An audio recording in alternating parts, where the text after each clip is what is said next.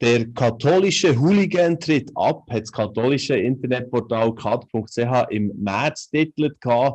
Äh, die Rede ist von Giuseppe Grazia. Er ist ein Mann, der definitiv immer wieder mal polarisiert, der gang sich dafür hat, das zu schreiben, was er wirklich auf dem Herz hat, was ihm wirklich brennt. Er ist bis 2021 Sprecher vom Bistum Chur.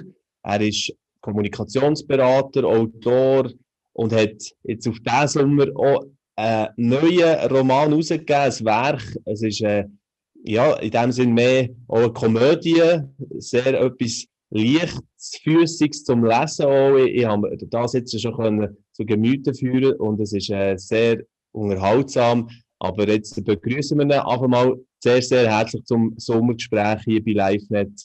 Guten Tag, Giuseppe, hallo. Guten Tag, Florian. Danke vielmals für die Einladung. Genau, auf St. Gallen, genau, haben wir da geschaltet. Du bist ja St. Gallen auf die Welt gekommen, gell? Und äh, hast einen Vorfahren, sizilianischen Vater und eine spanische Mutter. Darum auch der Name, das erklärt das gerne ein bisschen. Aber natürlich schon äh, in der Schweiz seit, seit manchem Jahr und vor allem aktiv immer wieder publizistisch und auch in der Kommunikation, eben vorher vom Bistum Chur und wo du jetzt stehst, das erfahren wir dir auch ein bisschen genauer. Ja, einfach mal einfach die Frage dich, Giuseppe, wie geht es dir im Moment, Sommer 21? Mir geht es gut, auf jeden Fall sehr viel besser als noch während dem Lockdown und Shutdown äh, im Januar noch. Dort hatte ich ein bisschen so eine depressive Stimmung, gehabt, weil ich gefunden, das ist ja furchtbar, wenn die Leute nicht mehr rausgehen und sich nicht mehr sehen und sich nicht mehr umarmen.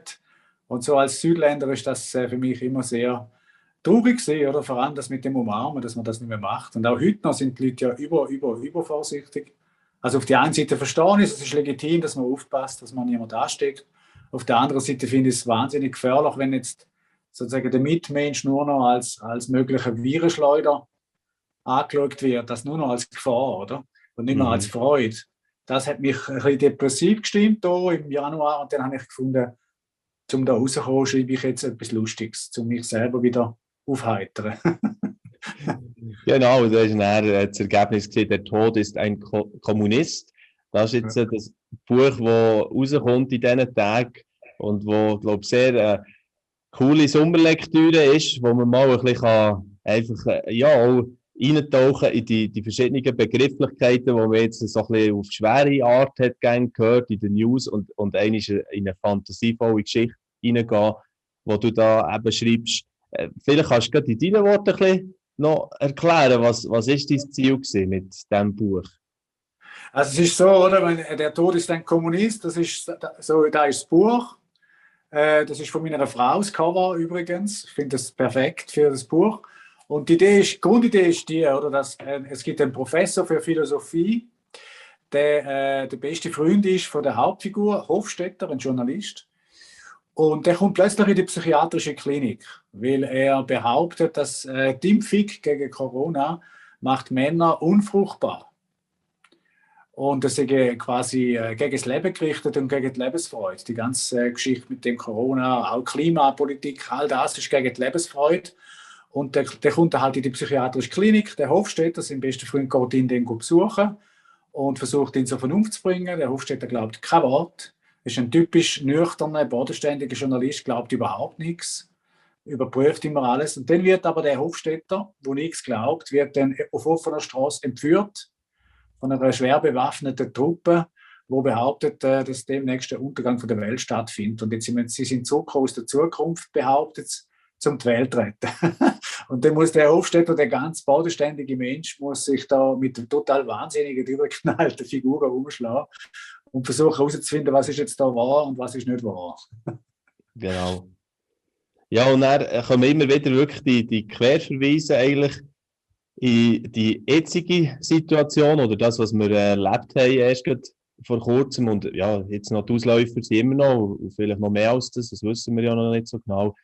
Äh, wo, wo du da Sachen drin nimmst, zum Beispiel, ich nehme mal etwas, äh, ein Zitat oder, aus dem Buch, dass man ein bisschen, spürt, wie das so tönt. Da ist zum Beispiel, äh, wissen Sie, Herr Doktor, der Professor liebt die Menschen. Äh, der, du schreibst, darüber, äh, er, er, liebt die, er liebt die Freiheit, wahrscheinlich deprimierte sind, die Menschen seit Monaten mit Maske auf der Straße zu sehen. Zu sehen, dass die Menschen Angst haben vor einem freien Leben aus Angst vor dem Sterben. Und nachher steht wunderbar weiter. Alles wird zugeschlossen, was nicht lebenswichtig ist. Kulturbetriebe, Schwimmbäder, Kirchen, Kleidergeschäfte. Das nur absolut Notwendiges offen bleibt. Nagelstudios, Bordelle, Schnapsladen, Abtreibungskliniken. also, ja, genau. Also die, die Zuspitzung, das ist wirklich äh, jetzt hier äh, ein Mittel, wo du äh, voll hast können, äh, die drin aufgehen, oder? Ja, sicher. Also, es ist auch für mich während der ganzen äh, Lockdown- und Shutdown-Phase äh, entlarvend gewesen für unsere Gesellschaft, war, dass man absolut notwendig erachtet und offen lässt. Neben dem Supermarkt eben Abtreibungskliniken und Schnapsläden. und wenn man findet, das ist zu, das muss man gerne offen haben, das kann man zumachen, locker. Kirche kann man zumachen, Kultur. Also alles, was irgendwie den Geist und die Seele betrifft, kann man zumachen im Grunde genommen. Und alles rein materielle äh, und äh, Alkohol und, und so kann man, kann man am, am offen lassen.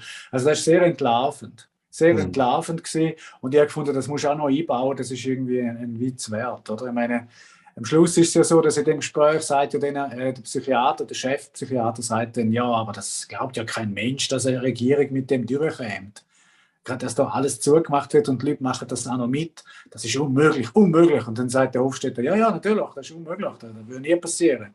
Und dann sagt der Psychiater, wir wissen das, wir sind vernünftig, aber es gibt ein paar Irre da in ihrem Haus, oder? Die glauben, dass das alles passieren würde und die Leute würden das auch noch gut finden. ich meine, ehrlich gesagt, vor zwei, drei Jahren hätte ich nie gedacht, dass das so ist, oder? Dass das so ja. kommt, dass die große Masse einfach wie Schäfchen mit der Maske rumsäckelt, oder? Aber es ist ja so, es ist ja so. Ja. Ja, genau. Und ähm, das Ganze geht ja dann auch weiter. Die Handlung tut sich so hochschaukeln. Äh, es geht auf, auf so ein Ritual her, wo ich darf jetzt nicht zu viel verraten, oder Alben, aber äh, äh, so ein Preis Indiana Jones drinnen und, und oder mit, mit Herz aus, aus dem Leib reissen und alles Mögliche. Du tust dann auch die Filme noch verlinken am Schluss. Und Ich tue nur noch ein Zitat auch noch einspringen, wo, wo so ein Dialog ist. Was für ein Wahnsinn, flüstert der Hofstädter, Herr Waldenroder. Das ist, das ist der von der, wie sagt man, Sektenart, oder fast ein bisschen, oder die, Mhm, wo sollte, der sollte es wissen, dass wir nicht mehr im Zeitalter von Sklaverei, Menschenopfer und Augenhandel leben. Heute haben wir Samenspende, Präimplantationsdiagnostik und Leihmutterschaft. Also, also genau, das, das zeigt so ein bisschen, äh, wenn man die kennt, den Bau, Giuseppe, dann ist, dann ist es umso lustiger, das zu lesen, weil man so ein bisschen denkt, aha, ja, da, da hat er, da, da will er so ein, bisschen ein paar Sachen rein platzieren. Und es hat auch einfach Spass gemacht, auch schlichtweg beim Schreiben. Genau. Absolut. Und äh, ich habe mich einfach lustig gemacht über all diese Pläne, oder? Weil mir ist einfach aufgefallen, dass, die, äh, dass wir äh, recht grössenwahnsinnige Programme haben jetzt seit, äh, ja, seit der Globalisierung und der Digitalisierung zur Menschheit optimieren. Und zu dem Optimieren gehört halt auch die Reduktion von der, von der Weltbevölkerung durch äh, Reproductive Rights und all die Programme, die es gibt. Und dann haben wir überlegt, wie wäre das, wenn es eine Keimloge gäbe, also wie eine mächtige Freimaurerloge, die Kinder der Schlange, heißt das im Roman. Und wenn die äh, quasi weltweit versuchen würden, äh, äh sozusagen die Weltbevölkerung zu reduzieren fürs Klima und für überhaupt fürs bessere wirtschaftliche Outcome für die reichen Länder. Und wenn das sozusagen alles real wäre im Roman, und dann, ist aber, und dann sind aber die, die mächtigen Menschen im, am Schluss doch eben ziemlich lächerlich mit ihren Plänen. Und an einer Stelle im Roman heißt es ja, dass äh, es hat immer mächtige Menschen gegeben, die versucht haben, der Menschheit ihren Stempel aufdrucken, aber die sind alle gestorben. Meistens mhm. mitten unter der Woche. und sie sind nie fertig geworden mit ihren Plänen. Also ich mache mich lustig über Verschwörungstheorien. Ja, genau. Das Beruhigende ist, dass alle mächtigen Menschen sterben. Tja, und darum heißt es im Roman eben, der Tod ist der einzige Gleichmacher, der Tod ist der einzige Kommunist, der macht alle gleich, oder? Genau, genau. Aber eben, das ist ja wirklich, nebst dem, dass es sehr lustig ist und dass es satirisch auch soll sein, oder? Die Elemente sind absolut drin, das, das merkt man sofort, wenn man das liest. Und das ist, ist auch wirklich gut, befreiend auf einem Weg. Aber wenn man so weiss, was eigentlich äh, die Linie ist von dem, von deinem Schaffen von den letzten Jahren, dann ist klar, dass das da äh, nicht einfach nur äh, ein bisschen Blödeln drin ist und einfach ein bisschen Satire machen, sondern, sondern durchaus natürlich ganz viel mehr drin steckt, wo du schon, schon äh, in anderen äh, Publikationen immer wieder reinbringst. Auch in deinen Kolumnen kommt natürlich viel von dem. Oder ich habe doch ein bisschen Interview gelesen, noch einmal, äh, auch von vorherigen Romanen oder, oder Büchern, die du hast rausgegeben hast, wo du eben das auch schreibst. Und äh, da hier schreibst du davon, Training zwischen Macht und Moral an einem Ort, dass das immer weniger Verbündete zu finden scheint. Und das hat mir ganz so einen spannenden Gedanken gedacht. Also Macht und Moral, äh, dass man heute auf eine Wertegemeinschaft versucht herzugehen, oder? Oder aufgrund der Volkstherapeutik einer humanistisch erleuchteten Elite. Das, ist, das deckt sich auch wieder ein bisschen mit dem, oder? Was du schon lange mhm. irgendwo beobachtest. Absolut, ja, nein, es ist so. Es ist wie, wie wenn man hinter der Aufklärung und hinter, also hinter der modernen Rechtsstaat eigentlich will zurück, weil, oder ein moderner Rechtsstaat ist eine Rechtsgemeinschaft. Es ist eine Gemeinschaft vom Recht. Recht muss eingehalten werden, man ist loyal zum Rechtsstaat. Ich bin loyal zum Rechtsstaat als Katholik.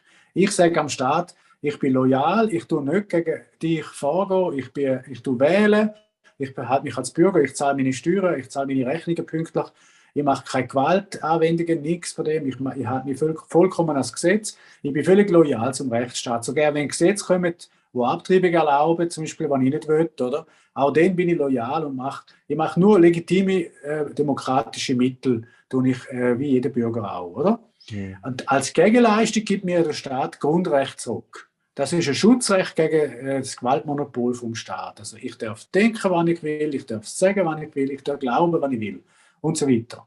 Das heißt, Moral ist immer eine Frage vom Glauben, eine Frage von der Weltanschauung. Je nach Weltanschauung, wenn ich Atheist bin, habe ich eine andere Moral, als wenn ich Christ bin, das ist klar.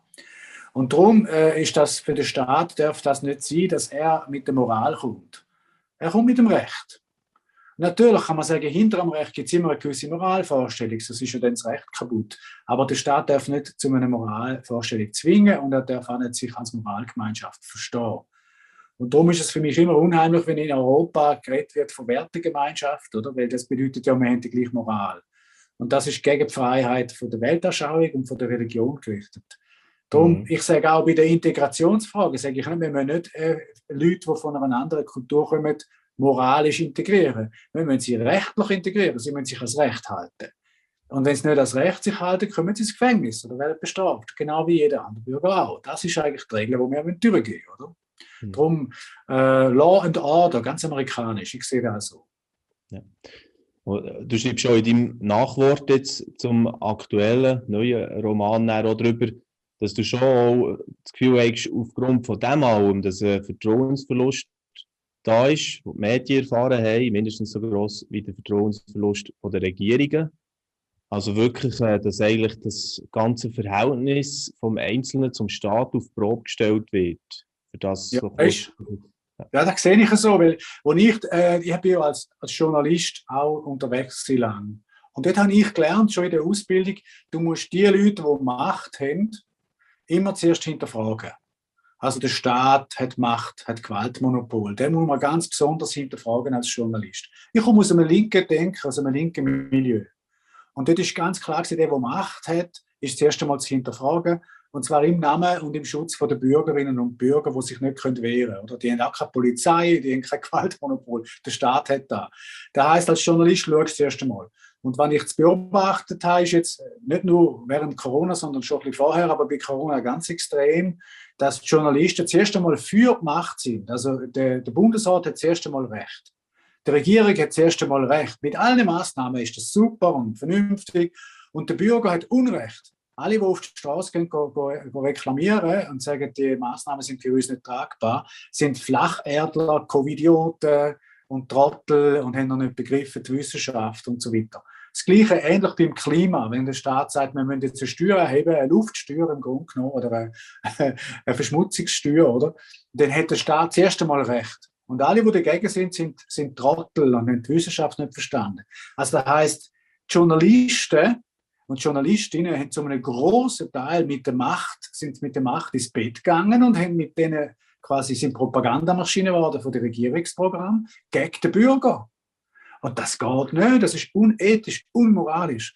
die Journalisten und Journalistinnen haben die Aufgabe, Macht zu hinterfragen, nicht der Bürger. Der Bürger muss man zuerst schützen. Natürlich gibt es Dübel, natürlich gibt es bei der, Volk ist manchmal ziemlich dumm, oder? Aber das heißt doch nicht, dass ich als Journalist die Macht einfach zuerst einmal sekundiere. Das finde ich ganz eine problematische Entwicklung und eine Demokratie ohne kritische, regierungskritische Medien ist eigentlich gar nicht denkbar, oder? Ja, genau. Also das ist wirklich äh, etwas, was sich, wie ich schon vorher erwähnt habe, durchzieht. Du hast ja äh, letztes Jahr den letzten Feind publiziert gehabt. Vorher ist der Abschied gekommen. Du bist gängig um so Fragen auch, die, die wieder gehen, gehen, äh, damit befassen, von wegen äh, politische Korrektheit, Totalverwertung von Menschen im Kapitalismus ist vorgekommen. Alles sind so Themen, die, sich gerne wieder ein bisschen durchziehen.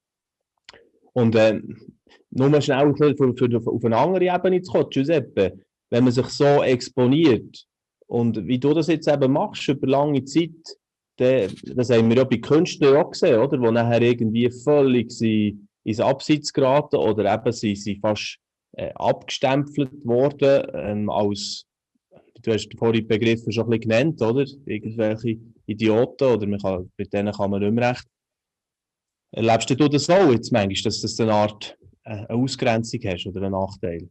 Ja, ja, ja, natürlich. Ja, es ist ja so. Ja, ich bin ja jetzt nicht mehr im Bistum Chur und suche jetzt neue Arbeit. Oder ich, ich habe ja nicht vom Schreiben leben leider und dann muss ich halt, äh, bin ich als PR-Berater unterwegs. Ich habe ja vorher schon Strategieberatung gemacht für Medien, Kommunikationsberatung äh, für verschiedene Kunden, Politik, Kultur, auch in der christlichen Szene natürlich. Und jetzt merke ich, dass es äh, sehr schwer ist, Arbeit zu bekommen, wenn man halt sich exponiert öffentlich als katholisch oder als Christ einfach exponiert. Ich habe mehrmals öffentlich gesagt, ich bin gegen die Abtreibung, ich bin gegen die Euthanasie. Und das langt, äh, dass man heute als radikal, als radikal äh, wahrgenommen wird.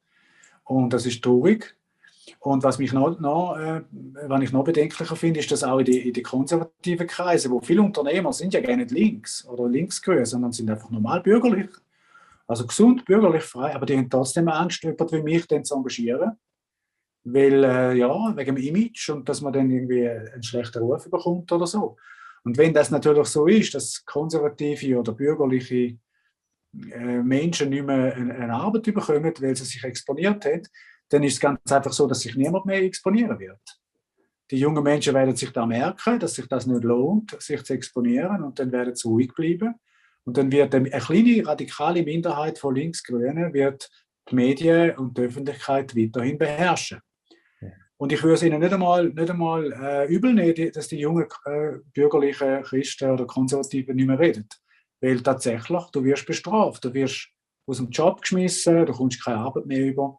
Ob du als Künstler unterwegs bist, als PR-Berater, als Schriftsteller, bin ich ja sowieso total äh, äh, untertreten Ich werde ja nie mehr einen Preis gewinnen wahrscheinlich und auch nie mehr irgendwie, weil es ist bei halt eben, bin eben kein Linker mehr, oder? Ja. Und das lange schon, dass du draußen bist.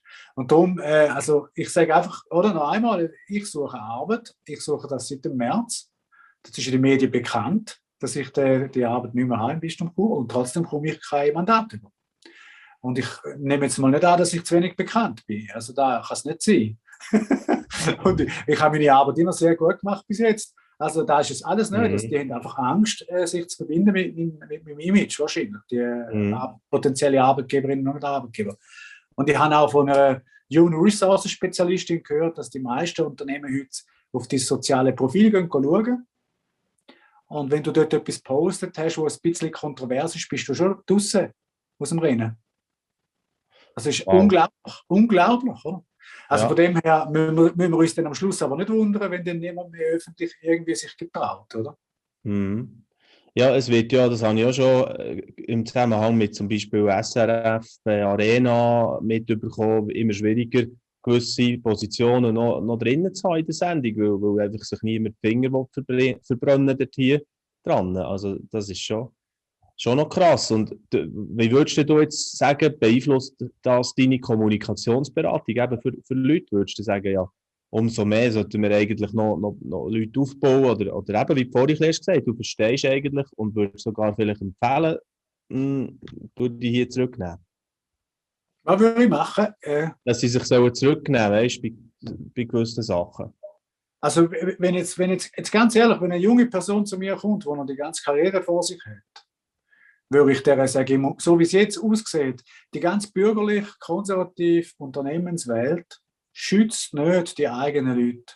Die haben alle Angst, zum äh, Leute anstellen, auch Parteien zum Teil, wo quasi äh, äh, dezidiert bürgerlich oder konservative Positionen vertreten.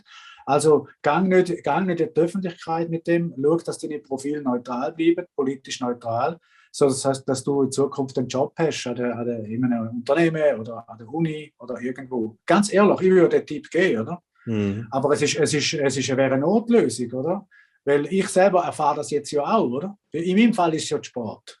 ich bin schon total, ich habe ja nichts mehr. Und ich, ich habe immer gemacht, was, ich, was meine Überzeugung ist. Ich habe eigentlich gerne darüber nachgedacht. Ich habe einfach gemacht, was meine Überzeugung Ich habe auch nie Angst gehabt. Aber jetzt merke ich, es kostet dich etwas. Und darum würde ich einer jungen Person empfehlen, pass ja auf, was sagst, oder? Aber das ist traurig, oder? In einer freien Gesellschaft.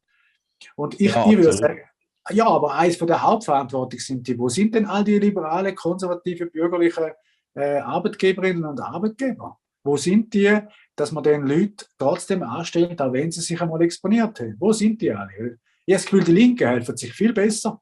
Die gehen sich ständig irgendwelche Chöppli. also von dem her muss man sich nicht wundern, wenn die jetzt dominieren, oder? Das heisst eigentlich auch, dass man vielleicht in fünf oder zehn Jahren schon Mühe bekommt, wenn man in seinen Texten nicht den Genderstern verwendet, dass man, dass man noch so und so äh, reinkommt in die, in die entsprechenden Jobs, oder? Ich glaube, also wenn, wenn man, das Beste, was man machen kann, ist wahrscheinlich gerne nichts zu sagen zu diesen Themen. Einfach nichts. Ist wie vor Gericht, oder? Jede Aussage kann dich belasten und so. Ja. Und darum, äh, ich glaube, das wird Zukunft wird sie äh, stromlinienförmige Profil, wo äh, überhaupt unklar ist. So ein bisschen CVP, die Mitte, oder? Ist nicht mehr klar, auf was steht die Person. Und dann ist irgendein so, äh, so ein, ein Wischiwaschi-Profil. Nur noch so nette Fotos oder Filme von der Katze oder vom Hund oder von Ferien.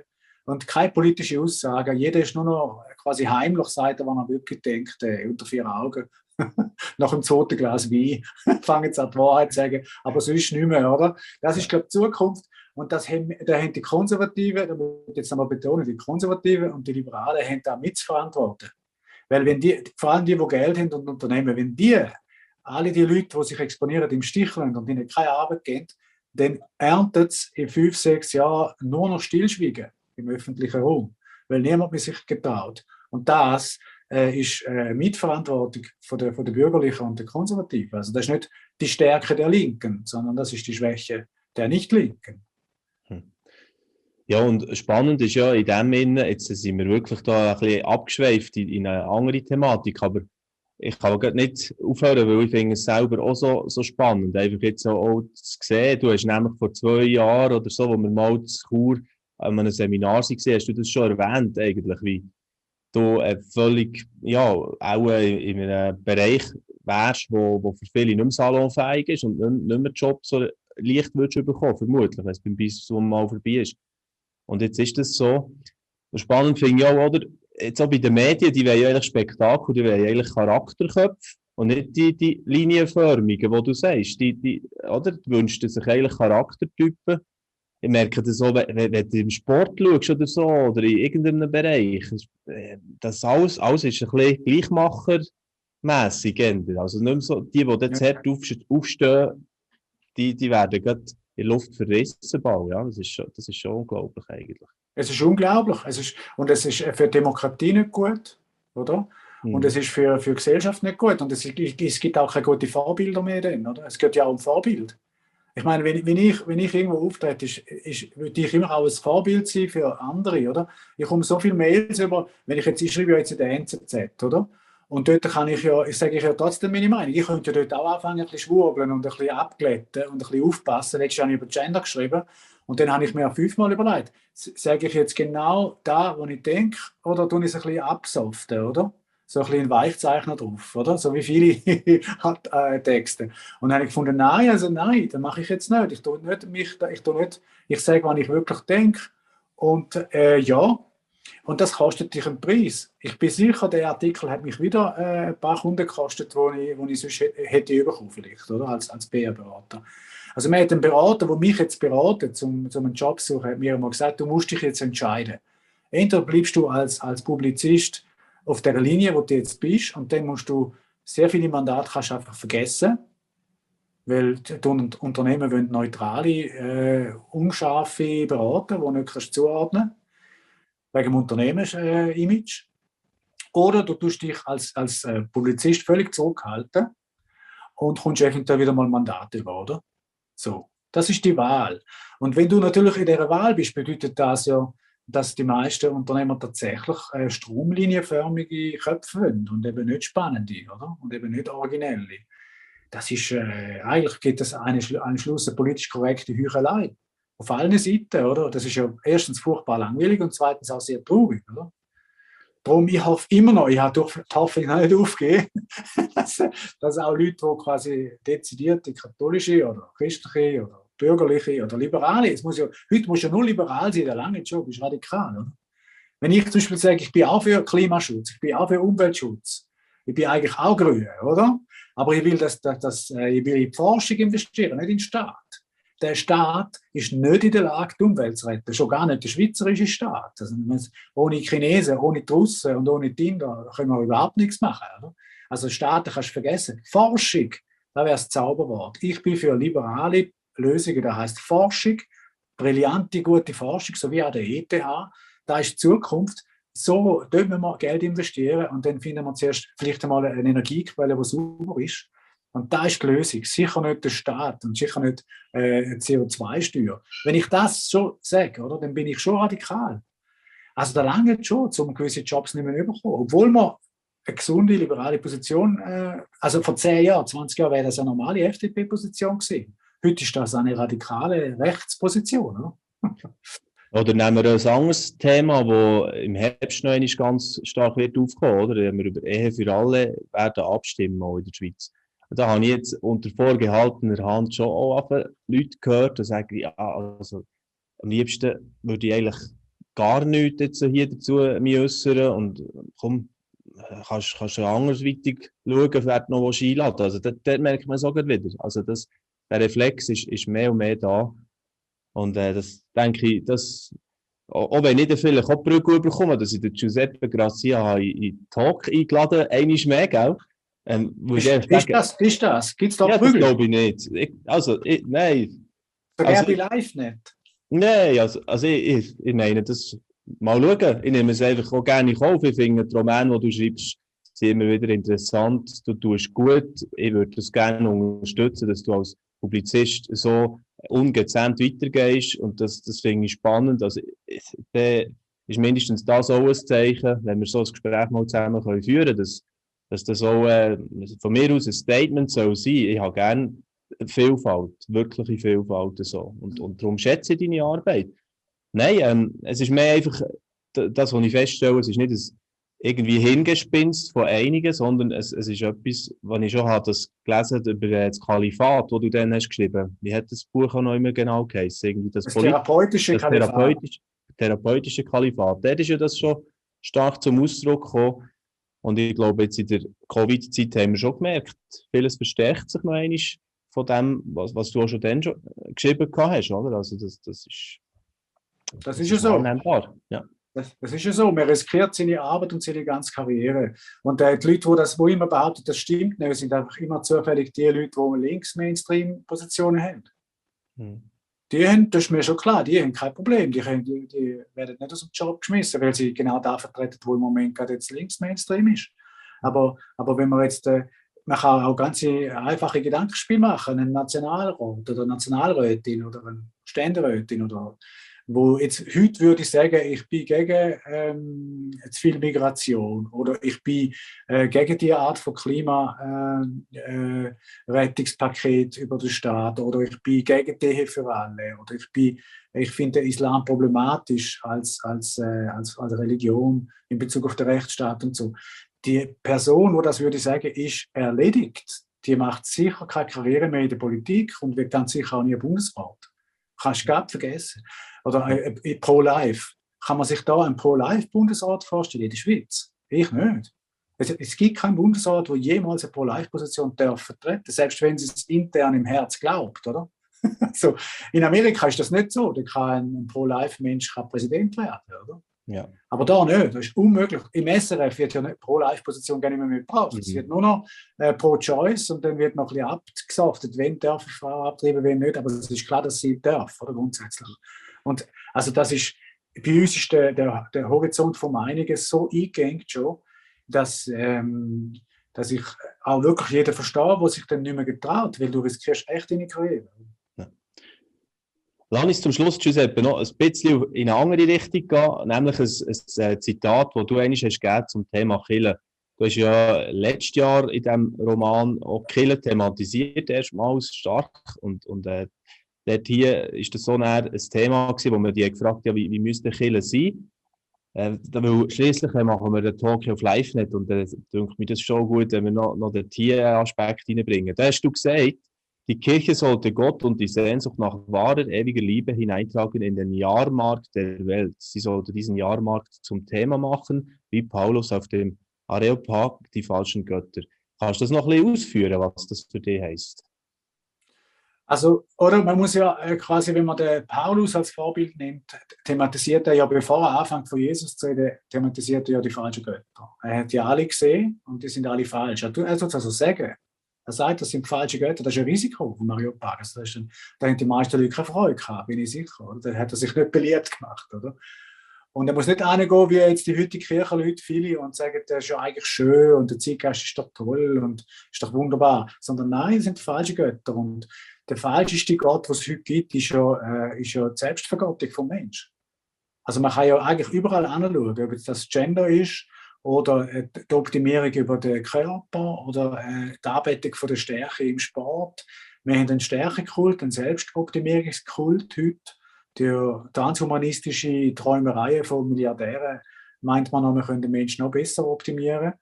Denn äh, äh die Idee, dass die Abtreibung ein Menschenrecht werden, oder? Das ist auch, passt auch. Dann die Euthanasie, also wenn ich nicht mehr funktioniere, dann kann ich mich auslöschen, da hat niemand das Recht, mich dort zu hindern.